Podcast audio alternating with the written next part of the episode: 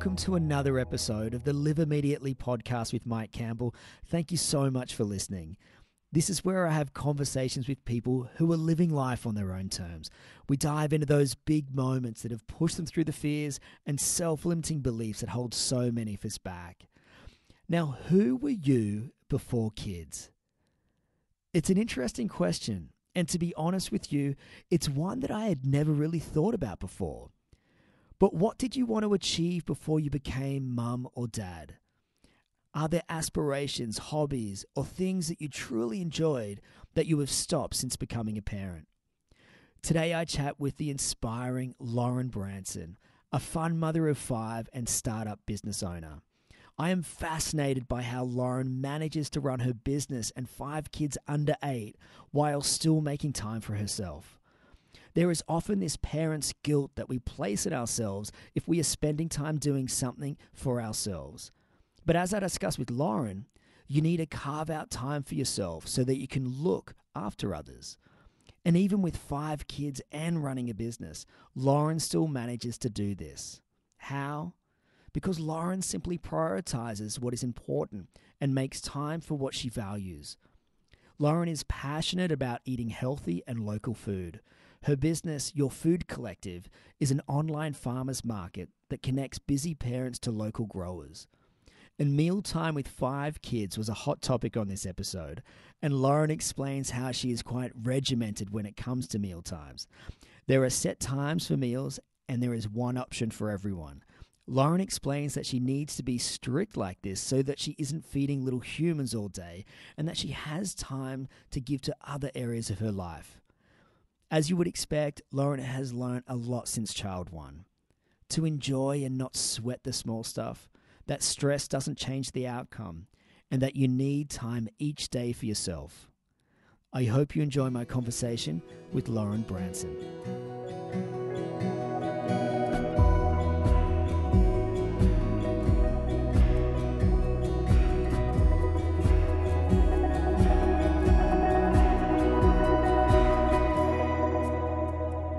Lauren, welcome to my home. How are you? Yeah, good. Thank you. It's beautiful. Oh, thank you very much. And as I've I've said before, this anything that looks good in my home has to do with my my wife Inga.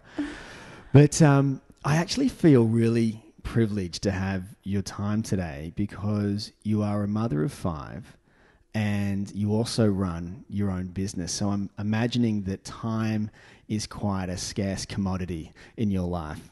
Yes, you're right. You're right. Time is good, but there's always time. We've got to make time for things that are important. So I'm happy to be here. And well, I, I, I agree. There's always time for Mike. I, I think that. well, if we don't put ourselves first, no one else will. So you're onto it. Too true. And and so let's talk about about kids first. How how old are your kids? Yeah, it's funny. I was thinking actually, but whilst I was coming here, I was thinking I've got no idea what you want to talk about or whatever. And I was thinking, kids, that's where it all starts. But we're all people before that, aren't mm. we? And but anyway, so my kids, I've got five kids. I had five under six to begin with. Um, there's twins at the bottom that are two, three in November, and I've got a oh, it's a four-year-old, a five-year-old, and an eight-year-old. So they're young and they're close. I never knew what my number was when we mm-hmm. started. Mm-hmm. I knew, we knew we wanted them close together. And I thought my number was three, but obviously my number was five. So it is five, but it's not six or no. seven. we are at capacity.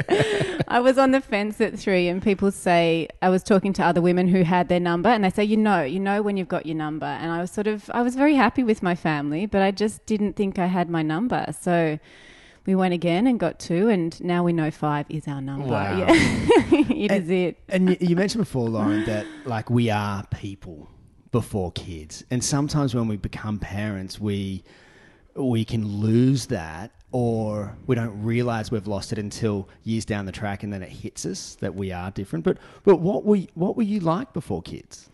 I think it's just, I was the same as I am now. Kids are just an add on, really. And I think people, but it's funny, you know, there, there are things that demarcate your life, and it's sort of your life before kids. And then you have this massive transition period when you have your first child and think, oh my gosh, who am I going to be? What's it like? But you're really just you with kids. Nothing changes. It's just, yeah, you with some friends to hang out with. And so, yeah, I was the same before I had kids. Admittedly, I'm much busier now. Mm. And there's a huge journey that you go through having children um, and, you know, learning to put yourself at the bottom of the pile because there's just no time for it and, um, and that sort of thing. But yes, I'm the same person. I've just got five kids and a loving husband. And was was that different to, in a sense? I'm not saying that you were selfish before kids, but like to to learn to put other people in front of you, and and in a sense, give up certain things within your life. Yeah, I think that's always the hardest. Or for me personally, as a mum and talking to other mums, I think that's always the hardest journey because innately we are all selfish. You know, before you have kids, it's just you that you have to deal with. And you might do very generous things and unselfish acts in your life, but you're doing them driven primarily by yourself and your needs to do those unselfish acts. And um, and you've just got yourself to look after and your family, you know, your immediate family around you. But yeah, I think we are all generally selfish before you have kids. And it's not until you have kids that you realize, okay, there are these other things or people that I need to put before myself in terms of, you know, their emotional needs, but also just their basic feeding and sleeping and eating, which to be honest is a lot of it for those first couple of years of their life. Um, and it is, it's putting your expectations of what you want for yourself behind you. Like, you know, you can't get up and decide, look, I'm going to have a coffee at eight, and then I think I'll have my lunch at 11, and then, you know, I'm going to go for a walk at three because it's a beautiful time in the afternoon. You can't do that anymore. It's got to fit in with everybody else. And I think that was the biggest thing that I learned was putting those expectations because you only get upset when you don't get Mm. something that you're expecting to get. So if you just have no expectations whatsoever, then everything's fine. It's funny you say that because I used to get, you know, I'd get up early because I'm like, that's my time. That's the only time I can control. And then, and, like days where Andy would get up early, I'm like, what are you doing? no, this is this is my time. Didn't you get the memo? And in a sense, I would get kind of frustrated at that until now. You know, I learnt the hard way that as soon as she's up, you, you stop whatever you're doing and, and things. And I actually found then it was actually a lot smoother for me because it wasn't her; it was me. Yeah, yeah. It's always us, isn't it? And it's mm. how we adapt to the situation around us and can cope with that. And I guess carve out more time at other places where you can have that time that you need for yourself. And it might not be that ideal. So you said, you know, initially the morning was your time. So once you have adapted to being a parent, you have to carve out more time in the evening once they've all gone to sleep or maybe earlier in the mm. morning. It's, yeah, it's just making it work, I guess. And were there any things that pre kids Lauren wanted to do or achieve that hasn't happened, or kind of those expectations had to change? Um, I think things are slowed down. I'm generally a pretty busy person. I mean, things are busy. Uh, I don't know. No, I'm very happy. I'm really Mm. happy with where I'm at. We've squeezed a lot in and continue to squeeze a lot in. And how, how do you do that? You just do. If you want to do it, you just do it. You Mm. just have to make the time for it. And I guess things, I don't have a huge social life. My social life is the family and stuff. So I'm not out at dinner and doing all those sorts of things. So that's come at a cost, I guess. But I have a very full life. You just have to prioritize what's really important for you. And there is always time if you want to make time. I think it's a lousy excuse that you don't have time to do it. I mean, we're all busy. But what are you busy doing? Are you busy Mm. doing the things that you love and want to do?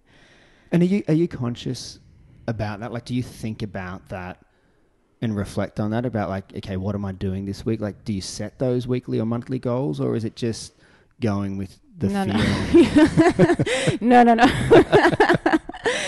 uh, no, it's just running with it. I think it's, and it's probably not in terms of living consciously and in the moment and all that sort of thing. We're very much in the moment because we don't have any time to pull back and look at that. and sometimes it scares me if you pull back and look at it. So I think, and I think that's also with parenting five kids, everything's overwhelming. If we were to try and step back and take a bigger picture, and we do every now and then, but you just get overwhelmed. So you've just got to do everything the best that you can do it as you presented it Mm. and be really adaptive. And I think try not to plan too much or set too mm. much out.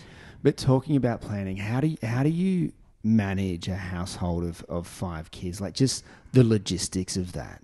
I have a very supportive husband, and I have his parents to thank that he is very good at everything. He does all of our washing, so Mhm. hands hands down to him because he's fantastic. But we just work as a tight team, Mm. and I think sometimes we walk away saying, like, you know, we live together and we're in the same space ninety percent of the time, but very rarely are we doing fun stuff. It's always just functioning as a Mm. really tight team, and we would love to be able to walk away and just hang out. But there's very little hanging out at the moment. And and how do, how do you then not allow that to interfere with you as a couple or, or you guys as a family unit to kind of go, hey, we're making this dinner together and this is our time together instead of the chill out or the fun time? Like, how do you you? just change i guess and you just you just grab what you can grab and don't i think you sort of and i think that's one thing since having kids you always think oh when am i going to get that really in-depth catch up with someone or have that really amazing quality time and i think it's coming to the realization that you're getting it now it's different like that you've got to make every little bit quality you're not going to get that uninterrupted hours that you had before every little bit that you have is just what you've got and be grateful for you know half a conversation here or three quarters quarters of a sentence over there and just be okay with that Mm. because if you're chasing something else then again you'll probably get disappointed and may never get that And then I guess that goes back to the expectations. yeah yeah yeah And but like getting into the nitty gritty and, and working as a as a team with your husband and and the kids as well, how like how do you like manage meal time and shopping time and getting Well, we do kids- online shopping as my business suggests. Well, we, we can get to we can get to that bit later, Um, but like but also like just the the cooking element. Of it's all really simple. You just got to cut out the garbage i think. And it's you know Okay, let's let's dig into the in, into that then. Like if you you've created a potentially a simplistic way that works for your family Yeah. cutting out the garbage, and it, it might be day to day to you, but there's definitely people listening that are like, I have two kids and it's crazy, I have one kid and it's crazy, but but like, is it regimented? I run a pretty tight household. Like there's meal time, and this is your time to eat. If you're not eating, if you're not sitting on your bottom eating, then your bowl is taken away, and you Mhm. won't get food until the next meal. And it'll usually be that same food that's dished up again until you finish it. I hate wasting food. Hate it. Um, but they all learn from each other as well. So there's one meal at each. You know, for breakfast there's one thing on offer. At lunch there's one thing on so offer there's no choice. there's no choice. You know, they can help make the choice. I'm not saying that I'm Mhm. completely regimented about it, but you ask them, what do you guys want to have today? And breakfast, admittedly, is always the same.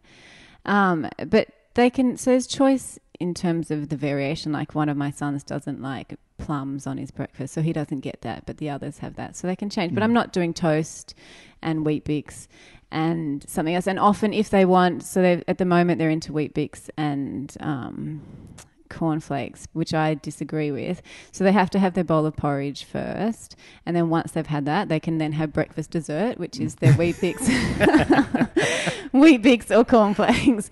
Because if you feed them corn, I mean, in my mind, if you Mm. feed them cornflakes and Weet-Bix, they're hungry in half an Mhm. hour. And I've got four, like four of the kids are boys, so they're hungry ninety percent of the time anyway. Mm. Um, so I think that's you know, and for dinner, often I'll do because we're over, like you know, we're outnumbered by the kids, so we do very child friendly meals. But every now and if they don't like it, they that's it. They don't get it. They're not getting a toasted sandwich later. Mm. If they choose not to eat their dinner, then that's their And, choice. and, and what what would a, a normal dinner kind of look like?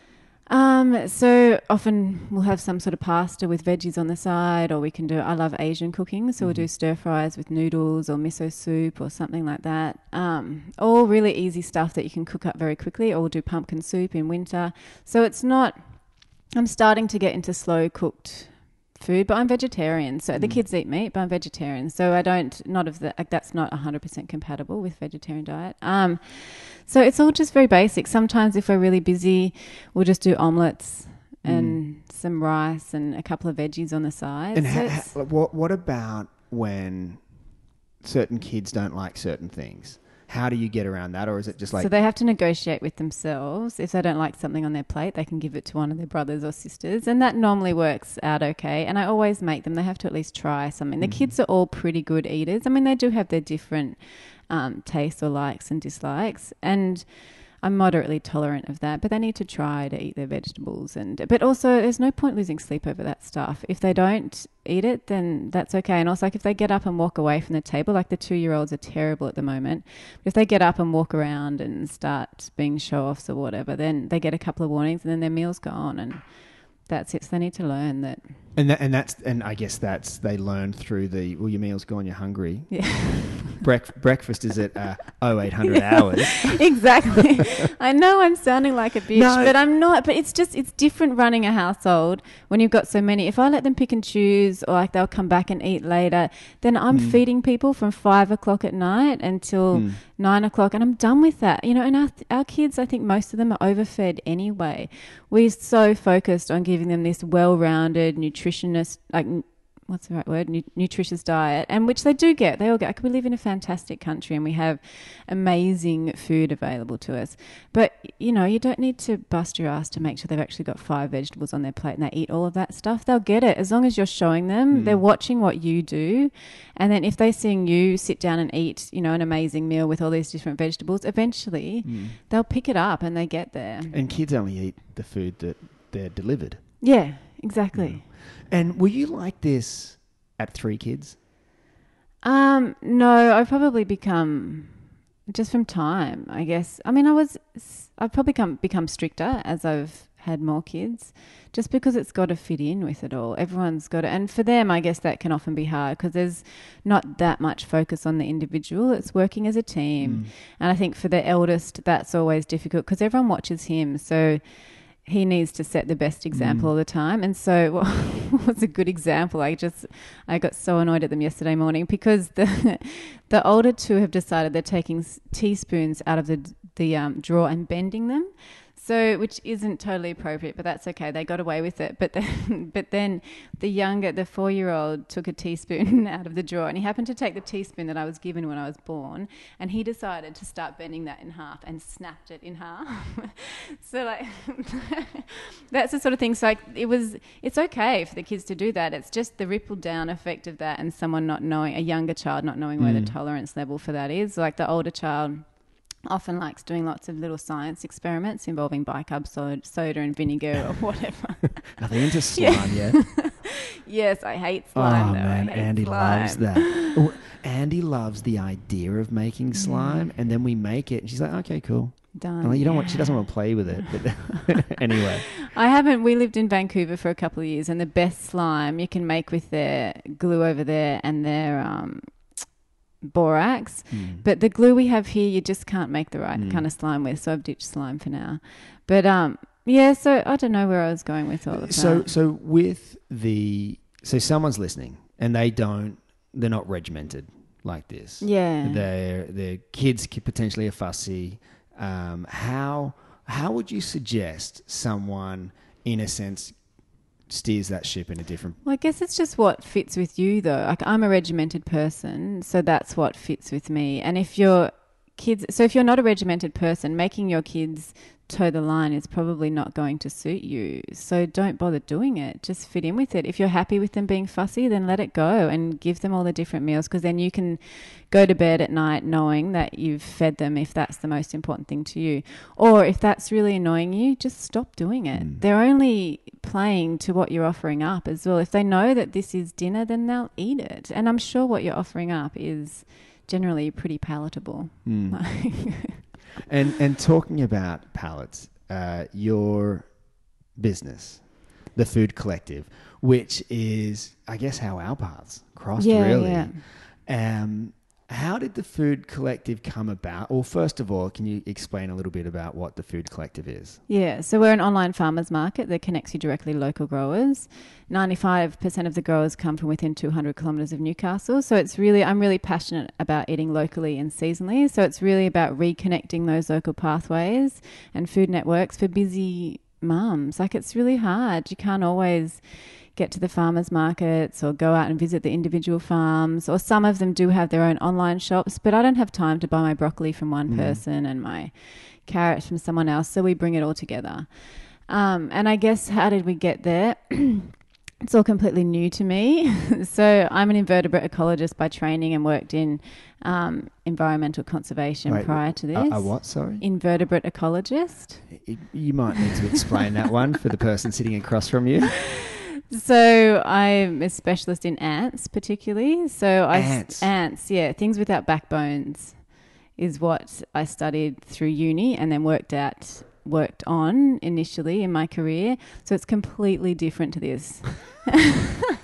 Well, just for some background, the reason reason why my, my, my jaw is hitting the floor here is when I was emailing Lauren, I said, "Hey, if you've got any kind of like interesting stories, like send them through." And she's like, "No, nothing interesting. Let's just chat." Like you studied ants. That's kind of interesting. Yeah. yeah. well, it depends on what angle you're coming at. But yeah, so so online e-commerce is completely new to me. Mm-hmm. So I started off. I did um, biodiversity and conservation at uni. Did a master's degree in ants. Um, based up in the Kimberley region of Western Australia, which was amazing. So I studied ants in the bungle bungles up there.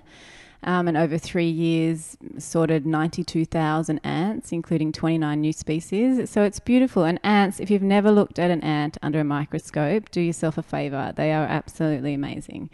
Um, and then after that, what did I do after that? After that, I worked at the um, Australian Museum for a little while as a sort of technical assistant, identifying. And there's actually a paper that's about to come out soon about the systematics of lace bugs. And then also as an illustrator for a um, a guy who was studying studying centipedes. So that was a fun time. We did a lot of field trips capturing different critters and that sort of thing.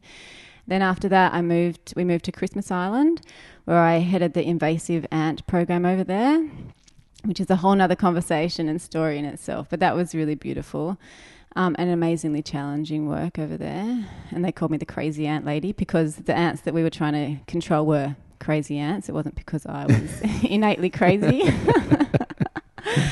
Um, and so then after that, we moved down to Tassie and worked on the orange bellied parrot on King Island. So that was looking at conservation and management of that species and threatened species across um, King Island, which again was really interesting. And then we moved back to Sydney and we worked in, um, where, did, where did we work? Consulting companies. And that was good. I sort of lost a little bit of my interest and enthusiasm for environmental work through consulting because you're not, I guess you're not choosing the projects Mm. necessarily that you're working on. So it was harder to be 100% passionate and get behind all of the projects that you're working on. And we did work on amazing things. Um, and then after that, I sort of dabbled in that for a little while, in and out of having kids, and then had three or four years off during my breeding season, I guess you could call, um, which seemed to be forever. But and then after that, going back to consulting wasn't. I mean, I didn't. My heart wasn't in it, and it wasn't compatible with part-time work. I don't know. I'm sure a lot Mm. of your parents discover that as well. And also, I think that your priorities change for a lot of people. You start to look retrospectively about what you've done and where you want to go, and your directions switch a little bit, as mine did. And I just knew I loved being at home with the kids. But I had something else to, to give. I hadn't done two degrees and spent, you know, 15 years working and having a fantastic career to just change nappies and stuff. And mm. that's okay. And all the credit to people who do that. But for me, I wasn't the best mum I could be without having something else for myself as well. And I wanted to be really passionate about what I was doing. And I do do a lot of feeding in my role as a mum. And so it all came back to food and the simple stuff. And so I did a lot of research and had a look at some companies doing really exciting things overseas and just trying to understand. And for me, where food's at and where I think it needs to be for the future is locally. And there are so many different reasons for that nutritionally, environmentally. It's just, yeah, it's multifaceted. And so I looked at trying, and the best way to try and reconnect people with local producers and food. And, um, and yeah, we came up with Your Food Collective and partnered with my cousin, who's another Mm-hmm. um, working mum, I guess. And from there, And like like having that that understanding of kind of what you wanted to do, and and even kind of looking at potentially the framework of how you wanted to do that, like local farmers and things like that. How do you then bring all that together? one step at a time because as i said it's all yeah totally new but these i think what really excited me about doing something new is that there's sort of a, a tech startup culture at the moment where anyone you can do whatever you want. You can it's not turning your back on your previous career. It's just harnessing the things that you've learnt in that and bringing it forward and applying it to something new. And that really appealed to me. Um, you don't have to come from a traditional pathway where you've done your two uni degrees and stuck with that and then continued on. Um, and so it was just learning and it was trying to approach people that could help us with the right skills that we needed at the right time and just spending a bit more time to understand what you need to do. And there's so many resources available these days. um, yeah, so it was just one step at a time, I guess, is how we did it and put it together. But there's lots of discussion. It didn't happen overnight. So. Well, well, how many nights did it take from that, that idea to launching? So I get so it's probably two years in the making Wow. before we launched. So from when um, Floyd and Pearl were born, it was sort of I was working. The other kids were in care, so I was working during the day whilst they were sleeping and all that sort of thing, and then night times, and then so there was a lot of planning and and I guess because for Cara and I we're both working part time currently. I mean we do a full time load. It's just sort of split over the Mm. days, I guess. But so we knew we potentially needed to be a little bit more prepared than most people because our time is poor. So we did spend a bit more time in that planning phase before we launched. Um, yeah, so I just think you just you just do it bit by bit. And uh, the mechanics of, of your food collective, where pretty much you can go online, you buy these delicious, locally produced products, uh, and then you can either have them dropped off at your house on a particular day, or you can collect them from the local pub. Yeah, it's good. It's good. There's no better way to shop in my mind. Obviously, I'm totally biased, but yeah, it's good. And we're getting amazing feedback from customers as well. Most of them, again, are mums looking after their families. And I think it's, for me, it connects people with the right sort of food that they should be eating. It's just wholesome food. It's not fancy food. It's not expensive food. It's just good old fashioned Mm. food that tastes good. Um, it's funny, like, you know, without getting into the nitty gritty, what I've really found talking about the expense is it's actually quite comparable to uh, like your your Coles or your Woolies Yeah. or, or whatever. It's it's not.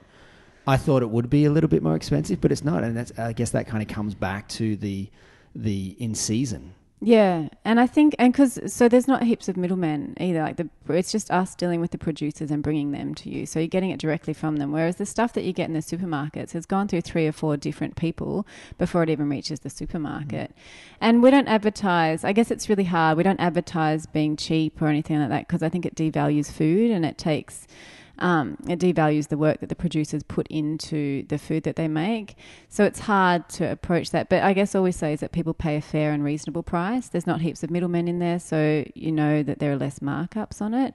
And also, if you eat stuff that's in season, it is, it's Mm. abundant and it's usually very affordable. I mean, we live on a tight budget. We've got one wage coming in, we've got five kids, and they eat a lot of food, but we eat all locally produced stuff and no one ever goes hungry. And speaking of of budget and kind of, I guess, kind of coming back into the family again, is like, do you guys run like a, a weekly or a fortnightly budget? Is it quite My husband does the budgeting, so Mhm. you're asking the wrong person. But so? The budget and washing is his. Domain.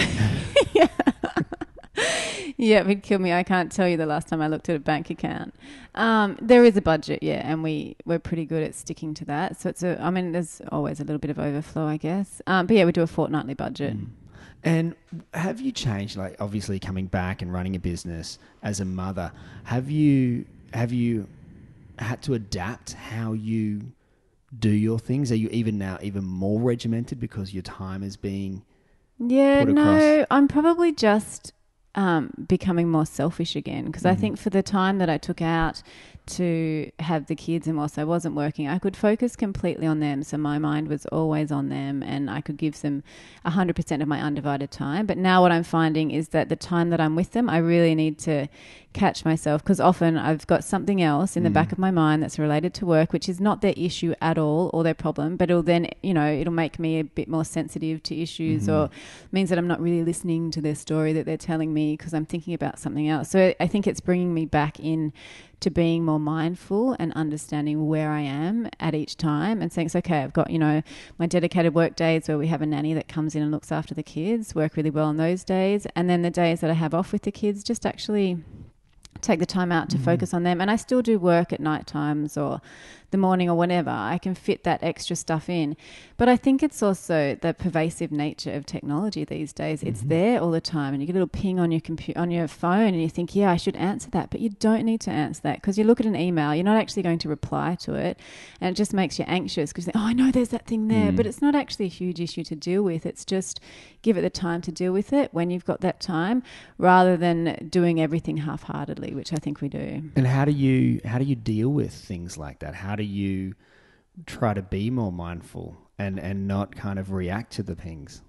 I'm trying to leave my phone upstairs away from me because often it's in the kitchen because you might be playing music off it or something, and you just it's just a habit. I mean, um, iPhones, Apple are fantastic at just coming into your life and being something that you can't live without, which is fantastic marketing, isn't it? I mean, that's what every product wants to be. You want people to love you so much that you can't do without it. And it's something that you didn't even know you needed before they put it in front of you.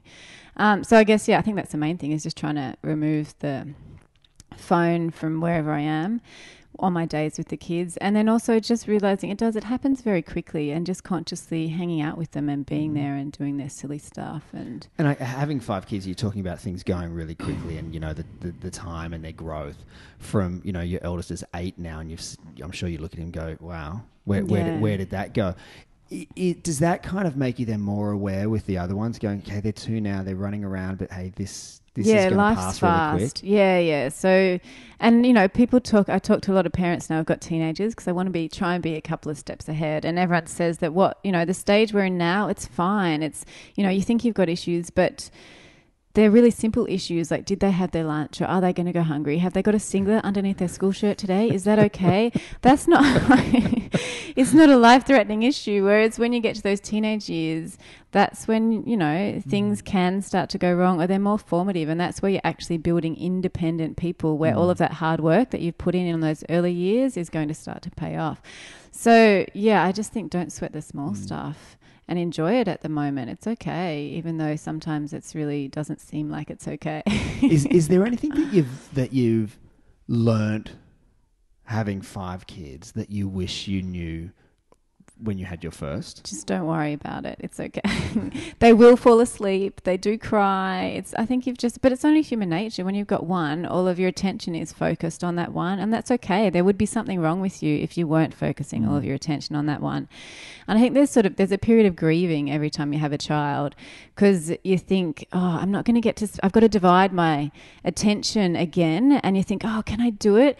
And both my husband and I always go through these um I guess it's in that sleepless period when you've got a newborn and you have you always wake up from these overwhelming dreams where I've lost one or I don't know what I've done. Because I think it's your body just readjusting to the new normal. It's whenever you bring something new into your life, whether it's a new, you know, aspect of work or I don't know, leisure or whatever. It's just readjusting to that new no- normal, and there's always that time. But uh, you you just deal with what you've got. Nothing's right or wrong for one or five, or I mean, in, yeah, with five, you just can't give them all of that attention that you can give one, but they get that attention from each other. And I mean, last Friday, I was right, okay, I'm going to focus on the kids. We're going to hang out. It's going to be a good day. And they didn't actually want to hang out with me. they were hanging out with each other, jumping off bunks or doing, and that's fine. I'm not going to interfere with that. That's okay because they're building really strong relationships. And in the end, you know, I've got my relationship with my kids, but that's going to be different to them having they need to have their own relationship with each other because i guess that's what we want as a family unit is for them to grow up and eventually we take a back seat and they can just you know build their relationships together and hopefully have their own families and hang out and then you know the journey goes on i think. And are there things that uh, the different kids have taught you about yourself? Oh, they all teach you different stuff, I think, and it's so much learning, and particularly having so many boys, that's been a real learning curve for me because I grew up with brothers, but it, not as intimately as having your own child, I think. Mm. And boys are different. I don't care what people say, boys and girls are different, and it's not, you know, it's just innate. It's in their DNA. They come out different, and they stay that way. So I've had I've had a lot of learning to do in terms of the scale of male, I call it, and. I like that. and everyone's different. They've all got their different um, personalities, and I don't know. Yeah, they are are all very different, and it's beautiful. And they bring they they require different things from me as well. And how have, like, what is a skill, a parenting skill that your husband has that you wish you had? Um, I probably shouldn't pause for too long. And I'll, uh, I'll start by saying I've never met your husband, and he, he did not ask me to ask that question. I think he's probably really good, and because he's working five days a week and he travels a lot, so he probably gets a lot more time to look retrospectively at what's happening.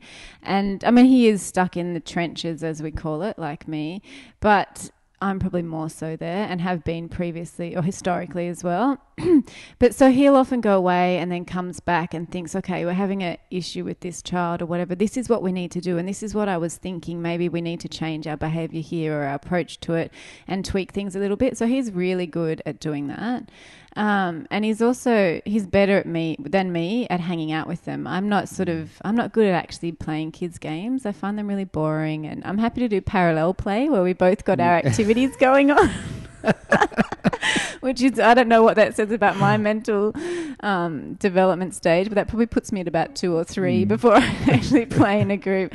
But he's good at actually getting down and playing soccer and stuff. But he's got a huge responsibility with the four boys, they'll look to him much more than they will to me as they grow up because they're he's their male role model. Mm. So he really does need more than me to get in there and um, and be more of a physical companion to mm. them, I mm. guess. I and how is like how has parenting changed you? Like outside of being a parent? I think you just get more perspective on things, don't you? And you just again, you just got to relax and not sweat the small stuff. It's mm. just, it'll all happen. It's okay. Just and, don't and, worry about it. And like, say, within business, do you not kind of sweat that small stuff there? I try to. I'm probably sometimes you get a little bit caught up on it. But yeah, it's just everything happens. And I think it's about just, again, trying to be calm. And that's the main thing that I've mm. probably mm. learned is trying to just realize when you're getting worked up about something, acknowledge that emotion, and then just let it go somehow and then just move on. Because whether you get stressed out about something doesn't change the end mm. outcome. Mm. It just changes you and your approach to it. I went through this stage when we were in Vancouver, and I feel very sorry for my neighbours. But it was about you could feel, and it's always when you have a new child that's when tension's always really high, and you could feel yourself welling up and trying, like about to yell at the kids or whatever. And we used to have a yell-free day counter, kind of like they do in the mines, incident-free days. so everyone would have their little tally and trying to get to the, you know, you'd need ten yell-free days. Then we could go and have a cup of tea or something. I don't know. Um, and so I used to sing, so you could feel it. And because and singing was really good in this sort of operatic voice. You're like, get your clothes on now. I'm about to lose it.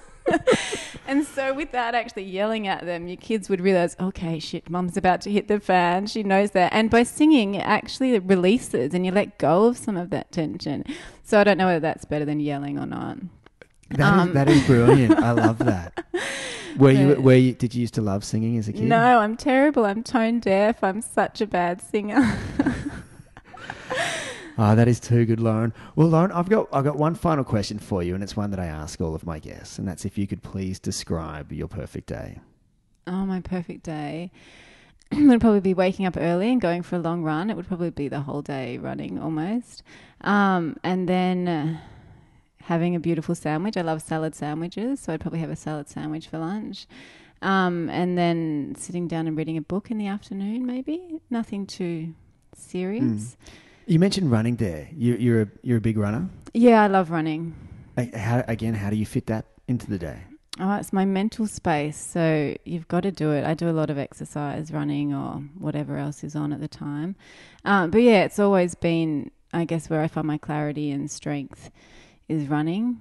Yeah. So, so, I guess to kind of, I always say I've got one final question. it never is, because I guess what I'm trying to like bring some of, I guess those key elements that you've kind of spoken about today, and and please jump in and correct me if I'm wrong yeah. here, but I feel it's like there's a a little bit regimented. There's a schedule kind of yeah. in place, but there's also this carving out time for yourself that no matter how full your day is, you need to have yeah. some, some alone time. If you don't look after yourself, you've got nothing to give. And being a mm. parent mm. or doing anything in life, you've got to give so much.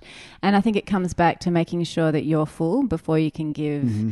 Um, to other people, or else you compete, continue continually deplete yourself, and then that's why I think people end up with nothing more to give because they're not giving anything to themselves. So I'm always and have always been, um, you know, probably to the detriment of some things. Very like I'm, i know what makes me happy and what keeps me going, and I always make sure I get mm. those things because I know that my life is demanding, and I need to make sure I'm at my best all the time.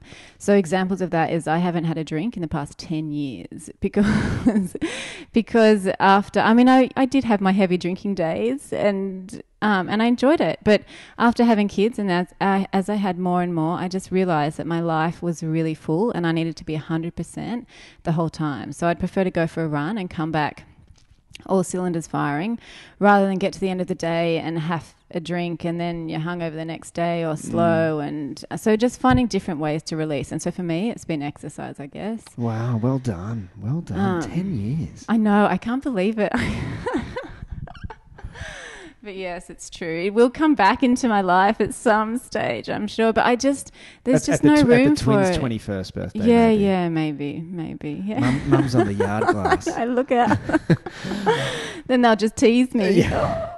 But Lauren, honestly, thank you so much for coming in today and having a That's chat. It's been absolutely brilliant. And if people want to follow your work or, or really kind of dig deeper into your food collective and, and things like that, what's the best way for people to kind of reach out? Yeah, you can just Google your food collective and they can find contact details on there. Other and my number's on there, so you can get in touch if you want to chat about anything. Um, I'm always available, or send us an email, and yeah, we can help out. And are there plans for the, uh, your food collective to go outside of the, the Hunter World region? domination, Mike. Well- World domination. Look out. yeah, no, so Newcastle's just our pilot study. So we want to try and get that working and humming along. And obviously, f- for me, I'm really passionate about Newcastle. It's my home community.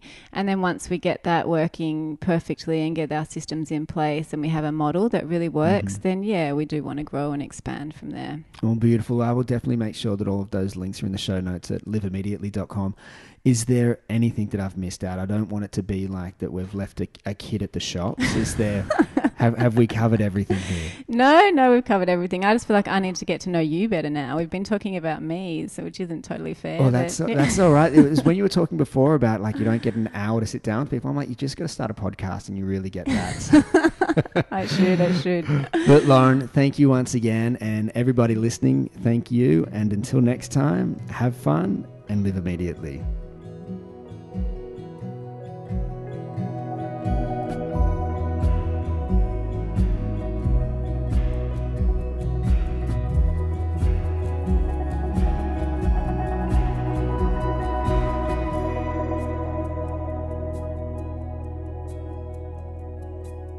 That was another episode of the Live Immediately podcast with Mike Campbell. Thanks so much for listening. The original Live Immediately theme music is by the multi talented Timothy McPhee. You can check out his music at firekites.bandcamp.com. If you enjoyed the show, had some fun, and maybe even learned something, then make sure you subscribe via iTunes. And while you're there, why not leave a rating and a review? You know it's going to make my day. Thanks for stopping by and giving me some of your time today. I'll catch you on the next episode, and until then, have fun and live immediately.